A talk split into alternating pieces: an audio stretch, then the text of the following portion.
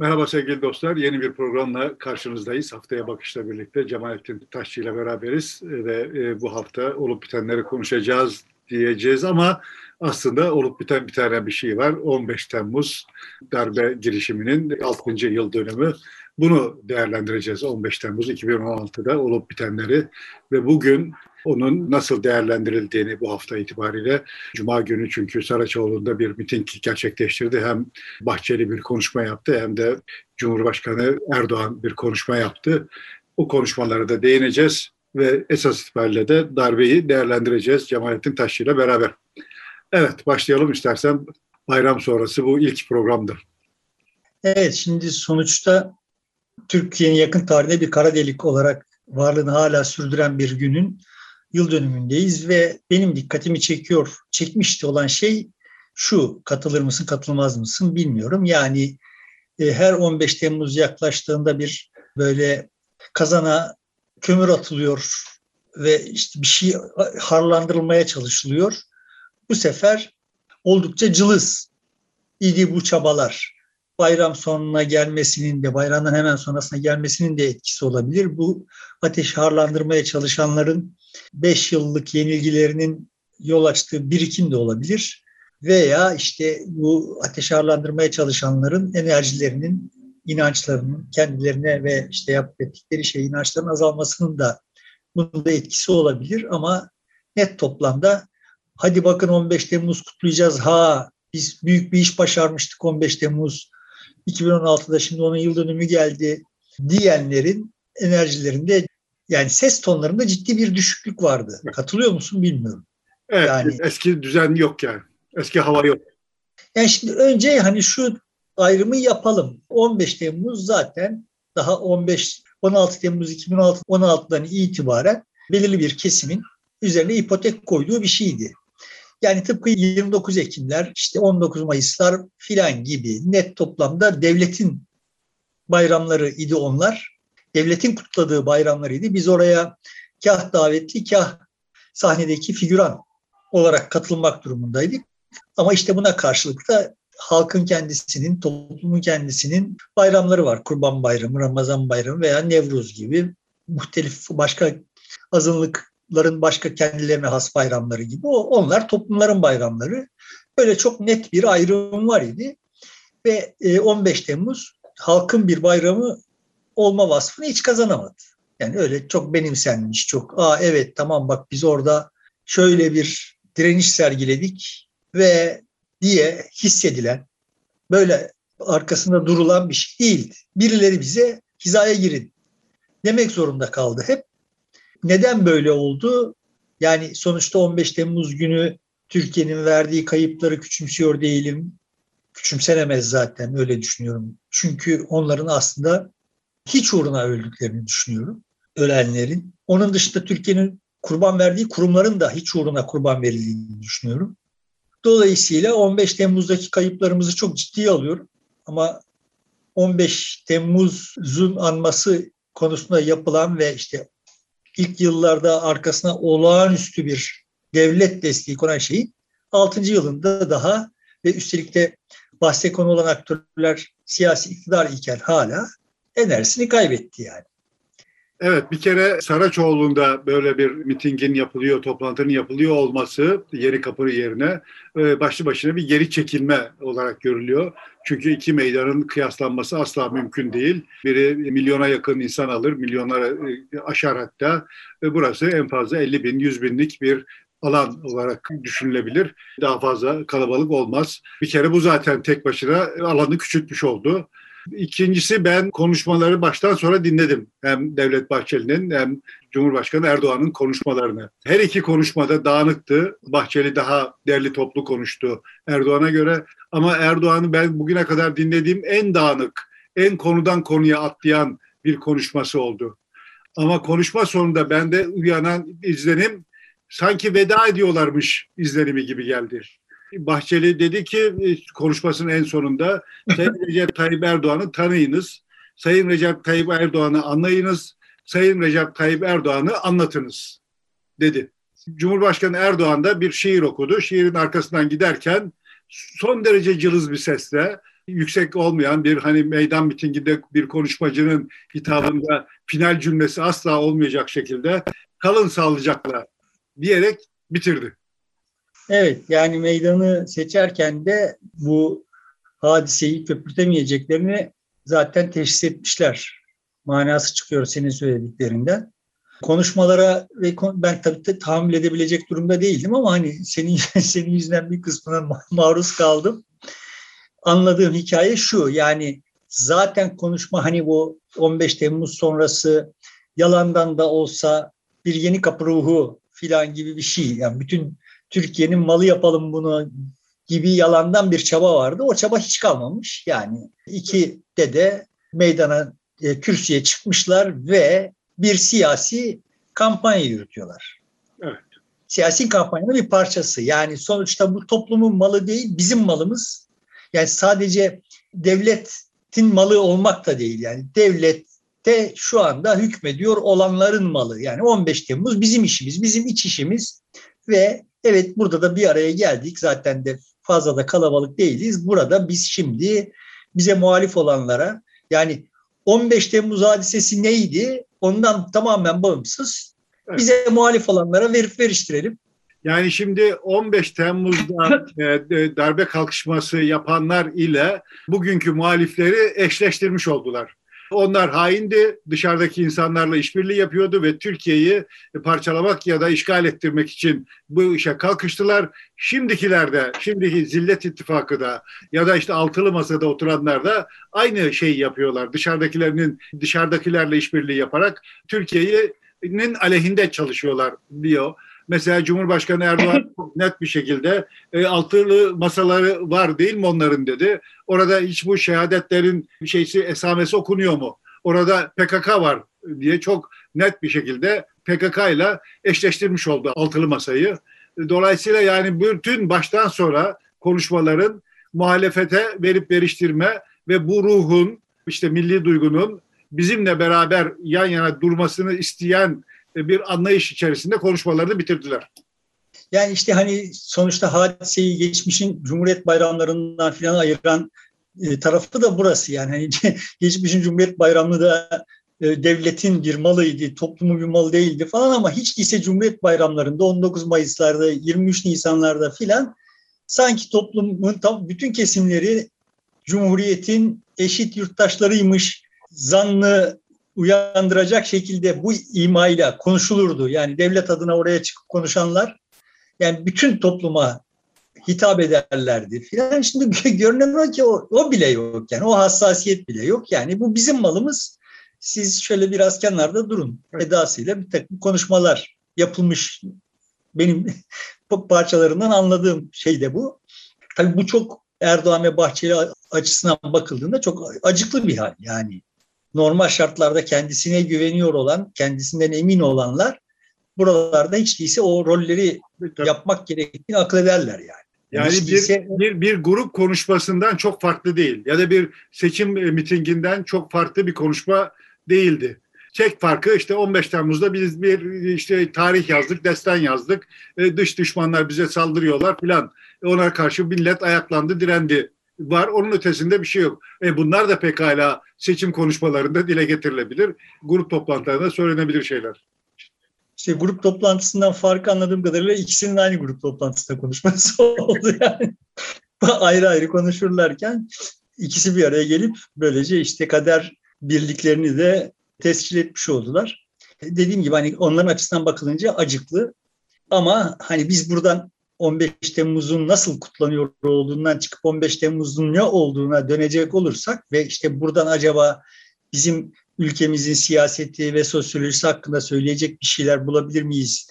Daha önce söylediklerimizin arasından bir şeyleri seçip söylesek mi diye bakacak olursak geldi benim üzerine tepindiğim nokta, hikaye şu. Yani nedir 15 Temmuz? Yani işte biz 27 Mayıs'ın ne olduğunu biliyoruz. Cumhuriyet'in bir takım işte modern modernleşme bir projesi var. Bu modernleşme projesine projesindeki e, adımları geriye sarmaya çalıştığı iddia edilen bir iktidar var.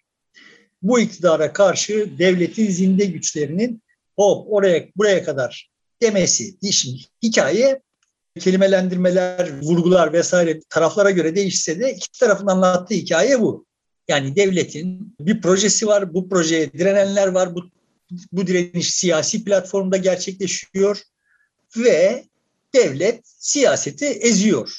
Değil mi? Yani şimdi 27 Mayıs'ın hikayesi bu. Şimdi böyle bakacak olursak yani buna benzer bir hikayesi olmak gerekiyor 15 Temmuz'un. 15 Temmuz'un hikayesi ne? Yani bize 15 Temmuz satanların 15 Temmuz'a dair hikayesi ne? İşte senin demin e, söylediğin yavan ve içi boş kelimelerle dolu yani yurt dışında birileri bize bir tezgah kurdular. Kime yani bize derken kime kurdular bu tezgahı? Eğer Türkiye'ye kurdularsa biz o Türkiye'nin bir parçasıyız. Dolayısıyla bu kutlamalara bizim de davet edilmemiz gerekirdi. Yani biz derken herkesin davet edilmesi gerekirdi. Herkes oradaymış gibi konuşulması gerekirdi gibi. Demek ki aslında zaten başından itibaren olay buydu. Aslında Türkiye'ye karşı bir hareket değil, Erdoğan'a karşı bir hareket. Erdoğan rejimine karşı bir hareketti.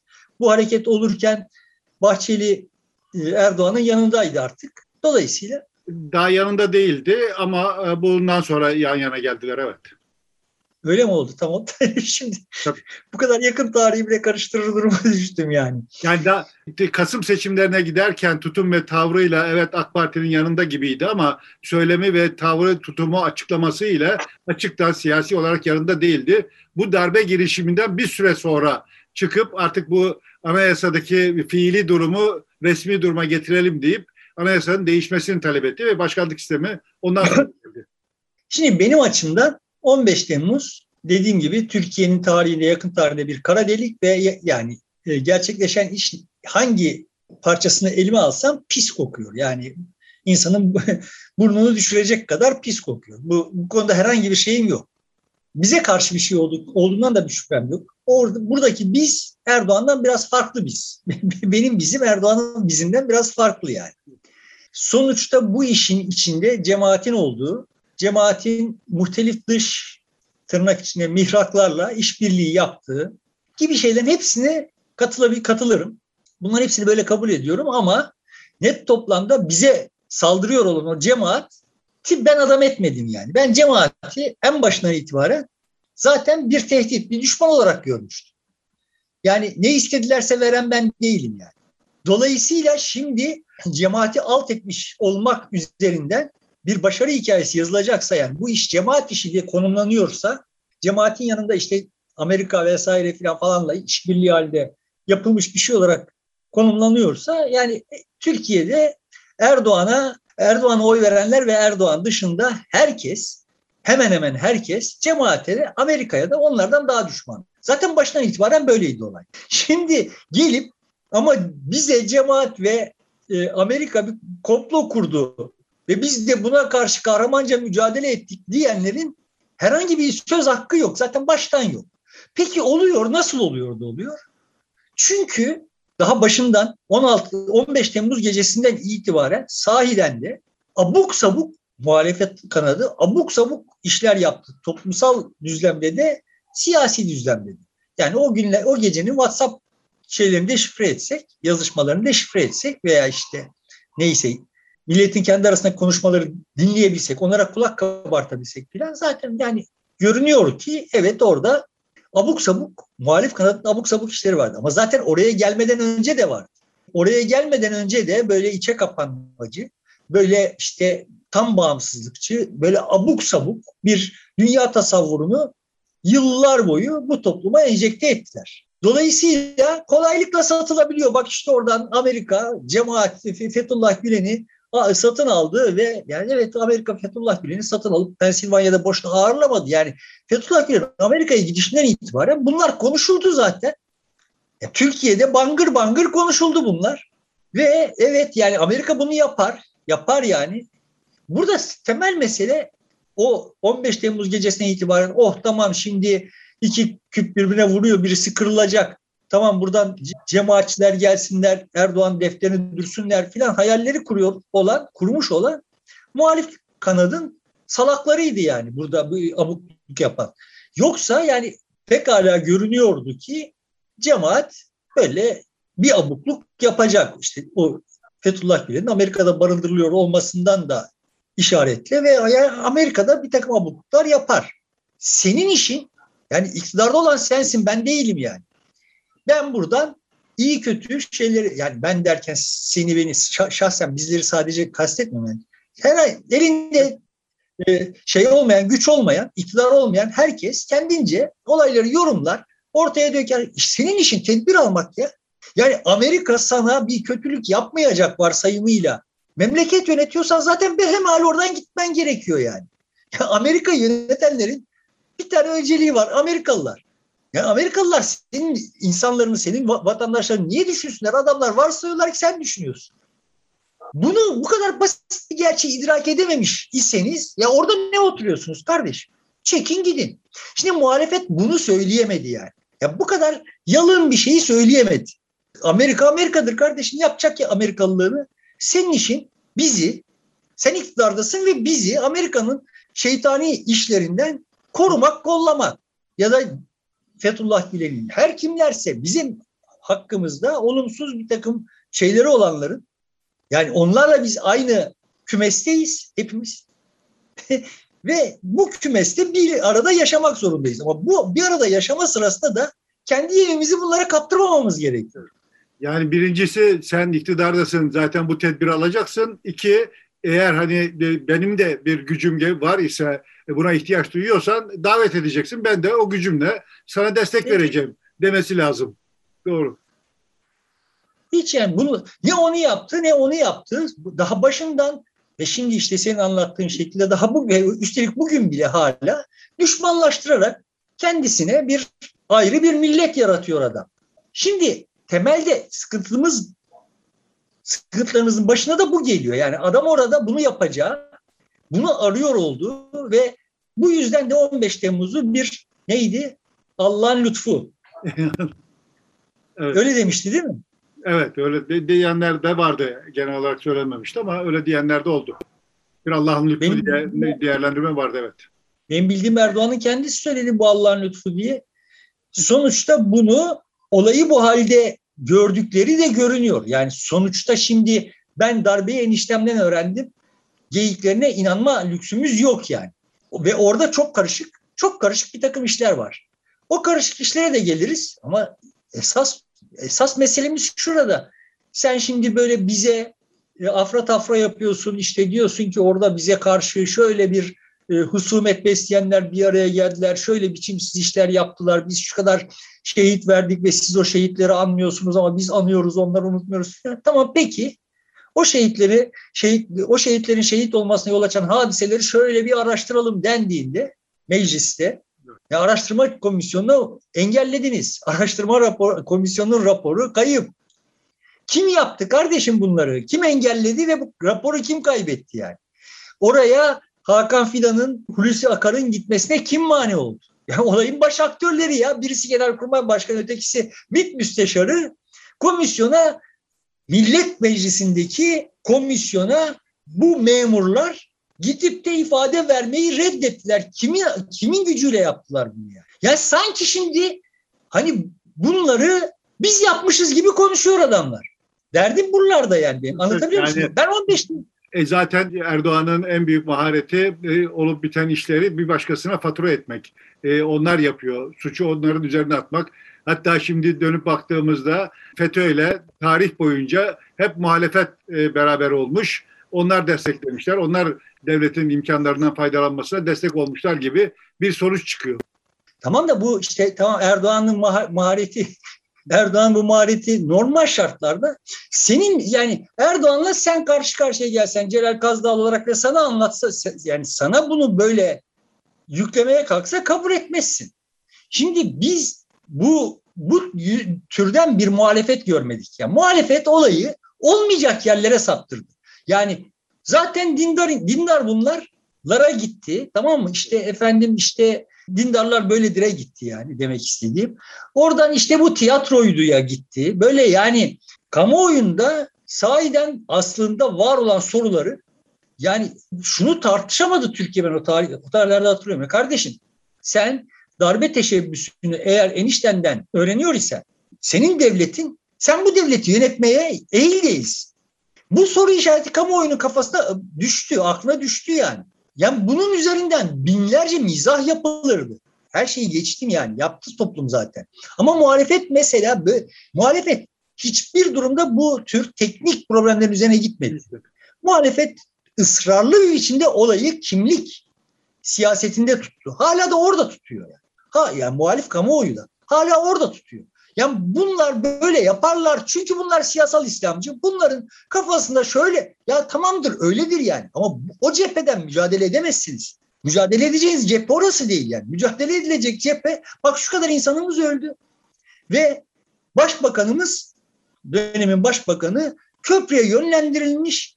Köprüden son anda vazgeçmiş yoksa orada vurulacak belki filan. Şimdi kim kurdu bunu kardeşim? Derdi ne? Burada mesele ne? Filanlar üzerinden gidilmedi. Dolayısıyla da iş kimlik meselesi üzerinden gidilince Erdoğan tabii kolaylıkla kalabalık olan tarafın temsilcisi olarak her şeyi herkese dağıtıyor. Bu kimlik takısına kurtulursa yani muhalefet tamam ya senin kimliğin başka onun kimliği başka benim bir itirazım yok. Ama siyaseti bu kimlikler üzerine. Şimdi kimlik siyaseti denip duruyor. Hep siz yapıyorsunuz kimlik siyasetini. Başından beri siz yapıyorsunuz kimlik siyasetini. Yani siz okumuşsunuz onlar okumamış. Siz laiksiniz onlar dindar. Bunlar Erdoğan'ın Türkiye'ye getirdiği şeyler değil ki. Bunlar var olduğu için yani demeye çalıştığım oydu. Yani bunlar, bu bereketli toprakları 80 yıl boyunca bugün muhalefette olan kesimler gübrelediler. O yüzden bu kadar bereketli. O yüzden bu kadar kolay at oynatıyor adam yani üstünde. Ama buna rağmen iş buralara kadar getirilmezdi. Yani muhalefet KHK'lara vesaireye falan falan da hak ettiği oranda reaksiyon göstermedi. Yani o dönemde böyle hatırla yani. O, o hal rejiminde yaslanarak abuk sabuk gayri kanuni yönergeler çıkarıldı. Senin canı sıkkın bugün. Evet yani mesela toplam 289 dava açılmış. Bu davalarda işte 100 bin kişi hakkında bir soruşturma yapılmış. Sonuçta yargılanan kişi sayısı toplamda 8725. Bunların da yüzde 40'ı beraat ediyor ya da haklarında ceza vermeye gerek yoktur gibi bir hüküm çıkıyor. Yüzde 40 bu tür yargılamalarda çok yüksek bir rakam.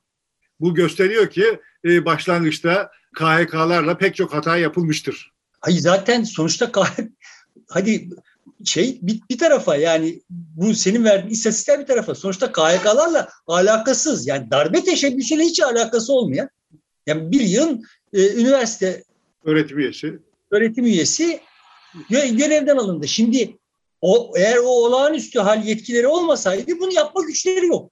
Yani ve ama biz biliyoruz ki olağanüstü hal ile ilgisi olmayan konularda KHK çıkarılamaz. Rektör mesela Olay... kendisine muhalif olarak gören ya da seçimde kendisine aleyhine çalışmış olanları KHK listesine koyarak tasfiyesine imkan sağlamış oldu. Ya da başka kurumlarda benim de kulağıma çalınan bildiğim şeyler var. Ya emekliliğini iste ya da senin listeye dahil edeceğiz şeklinde oradaki kurumun başındakilerinin inisiyatifine bırakılmış bir yeni KK biçimleri geldi. Tasfiyeler geldi yani. Evet ya sonuçta bizim asıl derdimiz 15 Temmuz'dan sonrasında asıl derdimiz o olağanüstü hal rejimi oldu yani. Ve orada böyle orantısız bir şiddet uyguladı devlet. Şimdi muhalefet oralarda ama işte bana cemaatçi derlerse ama bana PKK'lı derlerse ama bana bilmem ne derlerse diye bütün bunlara o yapılan işin şehametiyle orantılı bir reaksiyon göstermedi. Ya kardeşim bak hepimiz okkanın altına gittik o tarihlerde. Ama ben şunu yaptım, şunu şurada söyledim demenin bir hükmü yok. Yani o yapılan yapılana uygun, onunla orantılı risk almayı gerektirecek işler yapılması gerekiyor. Yapılmadı. Dolayısıyla şimdi Erdoğan'ı Erdoğan elbette suçlu ama ama yani karşı taraf böyle üstüne bir şeyler atıldığında e, tamam ne yapayım filan modundaysa e, ben olsam bence yaparım. Dolayısıyla hani benim açımdan 15 Temmuz hadisesinin 15 Temmuz hadisesi öyle veya böyle bizim ya, ya ömrümüz yeter yetmez bilmiyorum. Öyle veya böyle birileri bir yerlerinden deşecekler. Bilmediğimiz birçok şeyi öğreneceğiz. Her şeyi öğrenemeyeceğiz diye düşünüyorum.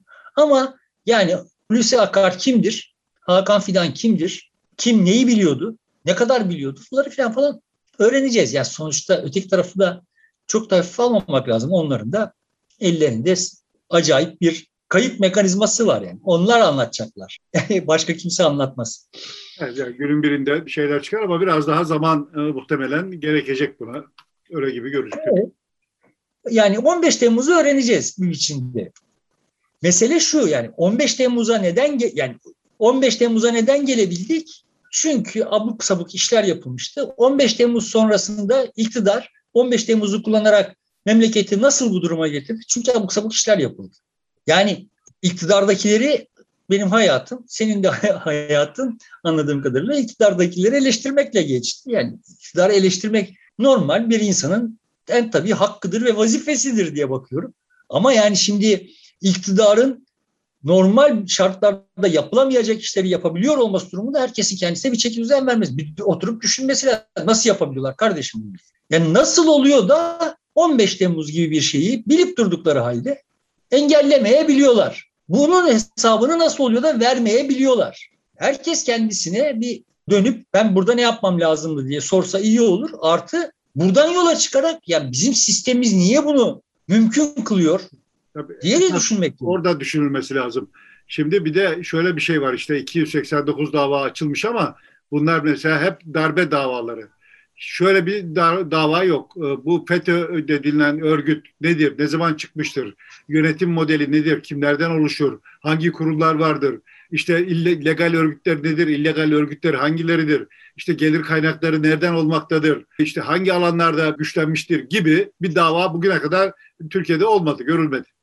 Ya şimdi nerede denk geldim bilmiyorum. Yani birisi yine gürlemiş İmamoğlu'na Emre Uslu galiba bir tweet atmış İmamoğlu'na FETÖ'ye FETÖ dememesini öğrettik türü bir şey yani. Sonra da işte evet sahiden de İmamoğlu hiç FETÖ'ye FETÖ demiyor. Ya ben de demiyorum FETÖ'ye FETÖ. Ya şimdi sizin kafanıza göre böyle aklınıza estiğinde terör örgütü tarif edeceksiniz. Yani sizin aklınıza uymayanları terör örgütü olarak tarif edeceksiniz. Sonra ben sizin terminolojinizi kabul edeceğim. Sonra yani evet sen beni döveceksin. Senin derdin FETÖ ile şunla bunla değil ki beni dövmek istiyorsun sen. Yani bunu ben görüyorum işte o muhalefetin aktörlerinde görmesi gerekiyordu. Yani orada ben o zamanlar tanıdığım CHP'lilere ya kardeşim bak bu terminolojiyi satın aldığınız zaman her şeyi satın alırsınız. Terminoloji böyle bir şeydir. O, onlar FETÖ desin siz cemaat deyin dedim. Bir yerde hatırlıyorum yani. Kürsüden bir CHP'li vekil cemaat dedi ve işte o İsmail neydi? Kahraman. İsmail Kahraman, meclis başkanı. Meclis başkanı olarak gürledi. Çünkü biliyor yani FETÖ'ye FETÖ denmediği zaman oyunları bozulacak. Terminoloji bu kadar mühim bir şeydir yani. Ve demeyin kardeş, demeyin yani adam orada bir cemaat olarak örgütlenmiş, sen onu beslemişsin, etmişsin. Sadece Erdoğan değil. Yani ayrıca bu konuda hakkını yemek gerekiyor. Erdoğan cemaatle hiçbir zaman da böyle çok e, şahs, şahsi olarak yani çok da barışık olmadı. Yani devletin muhtelif kurumların, muhtelif siyasi oyuncular vesaireler falan falan cemaati palazlandırmışlar, bizim başımıza sarmışlar. Ama yani sen şimdi ona o zaman terör örgütü demen gerekiyordu. Yani devlete tasarruf ederken, KPSS'de sorularını çalarken, efendim işte ihaleleri istediklerini aktarırken vesaire o zaman terör örgütü deseydin ben de seninle beraber FETÖ derdim. O zaman dememişsin.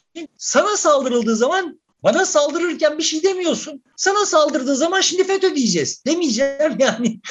Şu cemaat yani. Bana saldırılırken deseydin derdim.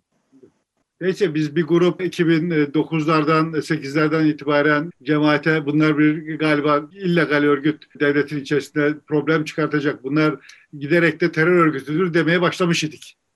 Ben ben bilmiyorum. Ben sonuçta benim açımdan yani işin terminolojisini bilmem etmem filan falan benim açımdan en başından itibaren kendilerinden korkulacak devleti ele geçirmeye çalışan bir tür gizli örgüttü. Evet. Yani başından itibaren böyleydi. Ve hasmı bendim yani. yani. Çünkü hani soruları çalıp benim bir takım çocukları benim çocuklarımın önüne geçiriyordu. İhalelere karışıp benim işimi başkalarına aktarıyordu. Yani ben şimdi böyle sayısız misal yaşadım. Türkiye'de diziler patladığı zaman yani dizi sektörü patladığı zaman ve işte yurt dışında da müessir bir şey olduğu zaman hepimizin olduğu gibi aklıma şey geldi. Ya biz gençken ellerimize televizyon girdikten ve arkasından Amerikan dizileri girdikten sonra işte vay Amerikalılar beyin yıkıyorlar dizileri kullanarak işte kültür emperyalizmi filan gibi böyle geyikler dönmüştü. yani şimdi aynı işi biz yapabilirmişiz demek ki. Ve işte tamam o zaman Türkiye'nin menfaatleri için bu diziler nasıl kullanılabilir? Bu konuda bir kapsamlı bir çalışma yapılması gerekiyor gibi bir proje geliştirdim, götürdüm. Sonra birilerine verdiler projeyi. Benim proje, benim hazırladığım projeyi. Oraya kadar akıl edememiş kıyar ağları. Ama en sonuçta onu alıp birilerine verdiler. Verdikleri cemaatçi. Parayı aldı, işi yapmadı. Yani böyle sayısız şey geldi benim başıma. Ve kaynaklar böyle transfer oldu oradan oraya. Adam beni hasım olarak bellemiş. Beni kendilerinden görmüyor. İyi ki görmüyor. Beni hasım olarak bellemiş her kulvarda beni tokatlamaya me- meşru görüyor. Sonra sen burada beni korumuyorsun. Sen iktidarsın. Burada beni korumuyorsun. Ben burada bunlar olup dururken de bir yandan da AKP'nin içinde birilerine de anlatıyorum bunları yani. Sen beni buralarda korumuyorsun. Ondan sonra kendin hedefe yerleştiğin zaman aa bunlar terör örgütüymüş diyeceksin. Yani yok o kadar ucuz. en azından benim açımdan yok yani. Ben muhalefetin yerine olsaydım sistematik bir biçimde FETÖ demeyi reddederdim. Ve çok şey değişirdi. Değişeceğini o İsmail Kahraman'ın çıkışında anladım yani. Aa bunların yumuşak karnı burada. Çünkü evet işte böyle böyle mevzi mevzi bir aradım bir aradım bir aradım muhalefetin tamamını şeytanlaştırdılar. Ama işte oralarda oralarda barikatları iyi kullanmak gerekiyor. Ya benim derdim burada. Ben o zaman da bütün dilim döndüğünce, gücüm yettiğince bütün muhalif aktörlere yani bu oyunu kaybedecek olduklarını, böyle oynarlarsa kaybedecek olduklarını anlattım. Bunların bunları tahmin etmek için de böyle çok zeki filan olmak gerekmiyor. Yani son tahlilde yani biraz iletişim biliyorsan, biraz siyaseti, sosyolojisini biliyorsan, biraz insan denen varlıktan haberdar isen zaten bunları öngörebilirsin yani. Kelimeleri ele geçiren zihinleri ele geçirir. Onun dışında yani hani 15 Temmuz'un Türkiye'de yarattığı hasar öyle veya böyle giderilir. Tabii ki giden canlar geri gelmez ama öyle veya böyle bu bunu unutacağız biz yani. Senin dünkü mitingle ilgili olarak söylediğin şey hoş yani işte böyle darala darala Saraçhane'ye sıkışmış hisseler bir sonrakinde. Bugün birisi böyle bir tweet de atmış galiba. İşin hoş tarafı bu son 15 Temmuz kutlaması demiş. Yani muhtemelen işte iktidar değiştiği zaman da bunlar başka türlü yeniden yorumlanacak ve evet başka tür aslında hikaye başka bir hikaye yani. Ama bu süreç içinde şeyi görüyoruz yani adamların sahiden ne kadar zıvana çıktıklarını görüyoruz yani ben inanamadım ama galiba bir sahiden şey lafı etmiş. Yani apartmanların, yüksek apartmanların tepesine çıkıp F-16'lara kafa atanlar filan bahsetmiş yani. Evet, benim de tanıdığım birkaç defa da sohbet ettiğim bir hoca, e, profesör, rektörlükte yaptı Nevşehir Üniversitesi'nde. O bir televizyon programında evet F-16'lara, e, yakından alçaktan uçan F-16'lara kafa atarak karşılık verdi diyor. dedi. Yani e, bu tabii teknik olarak, fizik olarak mümkün bir şey değil. Ama böyle bir şeyi kullanabiliyorlar. Yani bu kadar abartma ihtiyacı hissedildiği zaman artık yani e, bu bir çaresizlik göstergesidir.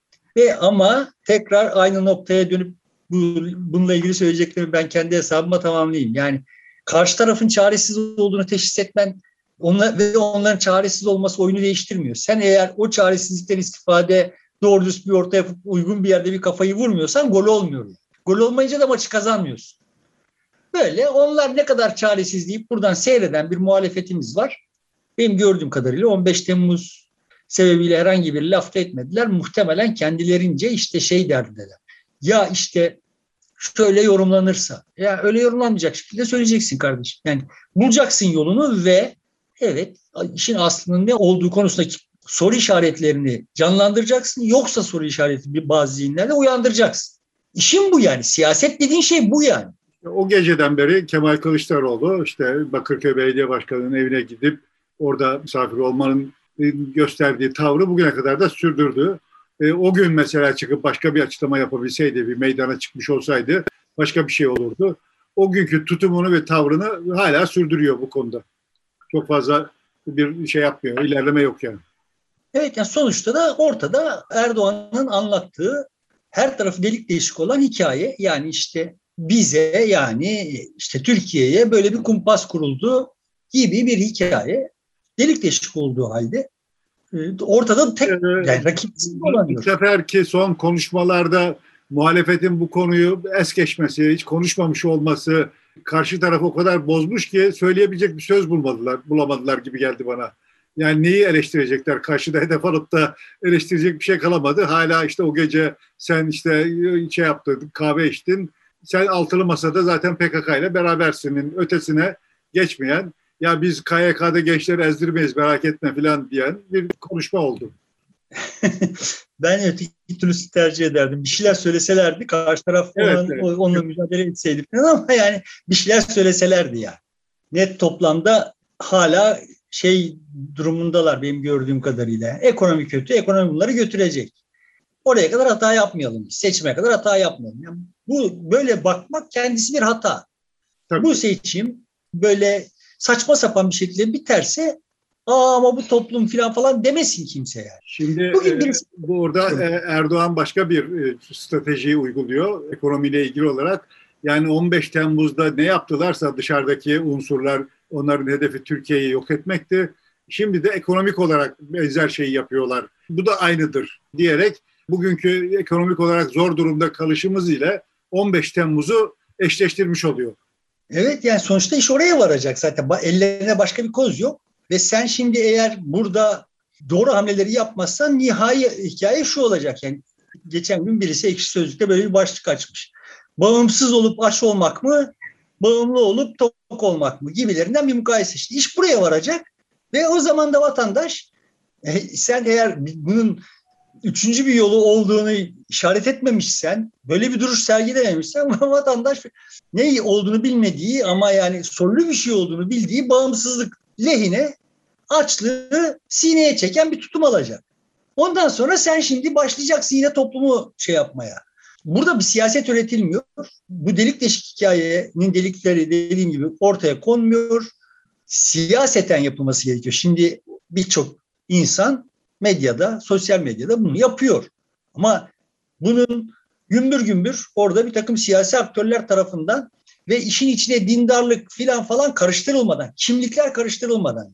Yani teknik olarak bak bir devleti yönetmek için gelmişsin bunu yönetmeyi becerememişsin veya eğer becermişsen o zaman bunu kendi menfaatin için kullanmak üzere becermişsin. Yani eğer ortada bir maharet varsa yani sen cemaatin defterini dürmek için filan böyle bir kumpası kurmuş yani öyle pasif aldanmış birisi değil de kumpası kurmuş birisiysen o zaman da bunu kendi menfaatin için yapmışsın. Devletin veya toplumun için değil gibi yani bunu böyle kimliklerden şunlardan bunlardan arındırıp teknik bir şey olarak konuşabilir olmalı. Şimdi kendileri durmadan kimliklerle konuşuyorlar. Ondan sonra kimlik siyaseti yapılıyor geyikleriyle. Filan böyle bir böyle bir muhalefetsizlik içindeyiz, siyasetsizlik içindeyiz. E orada da ondan sonra işte böyle oluyor yani. Evet yani yapacak bir şey yok. Bu muhalefetin siyasetsizliği bu sefer gerçi iktidarı da fikir üretemez noktaya getirdi ama e, sonuçta ekonomiyle 15 Temmuz'un e, arkasındaki güçleri e, birleştirdi. Ekonominin kötüye gidişinden doğal olarak iktidar değil dışarıdaki bu güçler sorumludur sonucunu çıkarmış oldu. Sanıyorum önümüzdeki günlerde bu tezi daha çok gündeme getirip bunu işleyecek gibi duruyor. Aslında o hani yeni bir şey de değil. Gezi'den beri bunu yapıyorlar. Zaten Gezi işte Türkiye'nin yükselen ekonomisine darbe vurmak üzere dışarıda tezgahlanmış bir şeydi diye başlamışlardı. Zaten o tarihten başlamışlardı. Şimdi 15 Temmuz'u falan buna ekliyorlar. E, kendi başarı, başarısızlıklarını işte ama bize vuruyorlar. Kardeşim vuruyorlarsa ve sen sana gol atanlara engel olamıyor ise o zaman sen kenara çekil kadroyu değiştirelim yani. yani çünkü biz yenilmeye mahkum değiliz. Senin işin orada bizim gol atmamızı, gol yememizi sağlamak. Bu düzlem bu düzlemde konuşamıyoruz. Benim canımı sıkıyor olan şey bu. Fakat İşin bu ya. Benim dünkü Saraçhane konuşmalarından çıkardığım iktidarında da bir enerjinin kalmadığı, bir hevesin çok fazla kalmadığı ve sanki veda etmek için vesile arıyorlarmış gibi bir izlenim oldu. Muhalefette de biraz ona benzer bir şey var. Devralmama gibi bir niyet var. Bakalım ülke nereye doğru gidecek. Biri bırakmak Devralma. istiyor, diğeri devralmak istemiyor gibi bir tabloyla karşı karşıyayız sanki. O zaman biz de Amerikan mandası için şey yapalım. Bayrak açalım yani. İstersen bitirelim burada. Başka söyleyecek bir şey varsa. Bitirelim. Peki. Bu arada hatırlatalım. Ee, destek olmak isteyenler katıl butonuna basabilirler diye. Evet, destek olanlara da çok teşekkür ediyoruz. Biraz daha kısa tutmaya çalışacağız videoları bundan sonra. Bakalım başarabilecek miyiz? Ee, görüşmek üzere. Şimdilik hoşçakalın.